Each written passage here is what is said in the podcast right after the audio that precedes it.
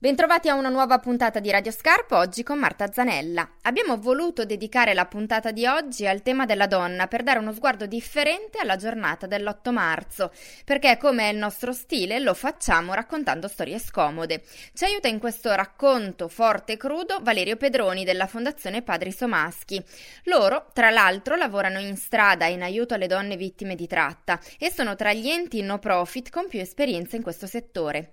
Le loro equip in strada ci stanno dalla metà degli anni 90, da quando è iniziato il grosso del fenomeno della tratta delle donne per prostituirle. È un'attività storica perché per noi eh, in quegli anni lì le ragazzine albanesi di 15-16 anni che accogliemmo rispondevano totalmente al tema dei, dei, degli orfani, in qualche modo dei minori abbandonati. In questi anni, in questi vent'anni, c'è stato anche un cambiamento rispetto ai flussi migratori. Oggi c'è una presenza molto molto importante di donne africane del Sahel, molto spesso nigeriane. Incontriamo quasi mille donne l'anno, abbiamo tante unità mobili che incontrano le donne, che escono sistematicamente, ne facciamo 5-6 uscite a settimana, di giorno, di notte. Ogni uscita è rivolta a un territorio specifico, per cui Milano, la, la strada Binasca, la Paolese, la Rivoltana, insomma tutte le, le, le arterie tradizionalmente conosciute su questo e facciamo un'attività che è proprio di, di costruzione di una relazione buona con queste donne donne che veramente si vivono un inferno.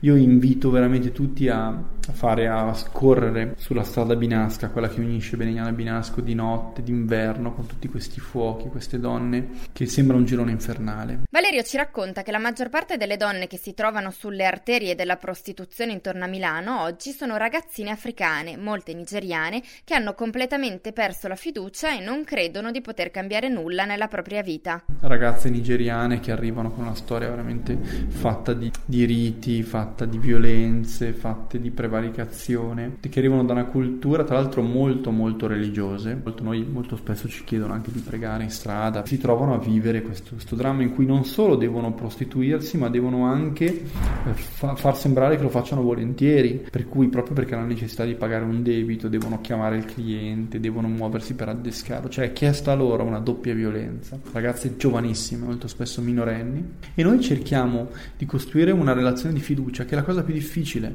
perché sono donne che hanno smesso di, di credere a chiunque. E questo è fatto di incontri ripetuti dove noi d'inverno portiamo un po' di latte caldo, di tè caldo, d'estate un po' di generi freschi. Cerchiamo di avvicinarle facendo passare che è possibile una relazione gratuita non interessata. Qualcuna riesce a strapparsi fuori da questa schiavitù ma è molto difficile. Un percorso che noi facciamo e in questi anni abbiamo accolto moltissime donne, credo che abbiamo superato le 500 donne solo che arrivano da, da storie di tratta.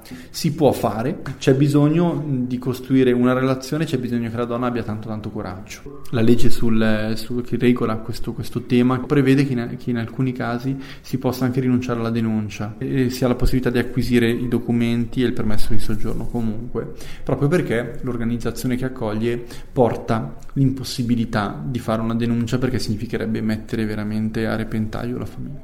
A volte noi lo diciamo, le catene, le catene più forti sono quelle che hai dentro, quelle che non si vedono, infatti le chiamiamo le catene invisibili, che sono quelle che ti impediscono di credere che ce la puoi fare a cambiare la tua vita. Una storia che invece vogliamo lasciarvi come speranza per tutte le altre ragazze schiave sulle nostre strade è quella della prima ragazzina che anni fa sono riusciti a portar via dalla strada e che ha avuto l'opportunità di una vita normale. Una ragazzina albanese che aveva 15 anni, in strada proprio non ci poteva stare, non, non si poteva proprio vedere in strada.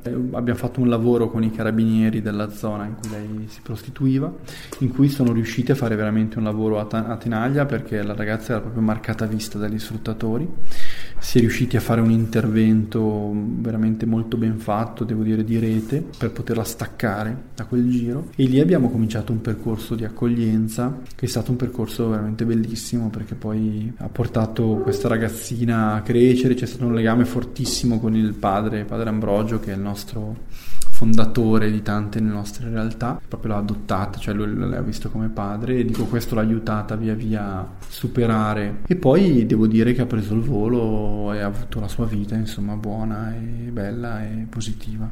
Chiudiamo così questa nostra puntata speciale di Radio Scarp da Marta Zanella è tutto. Grazie per averci seguito ancora una volta sulla strada.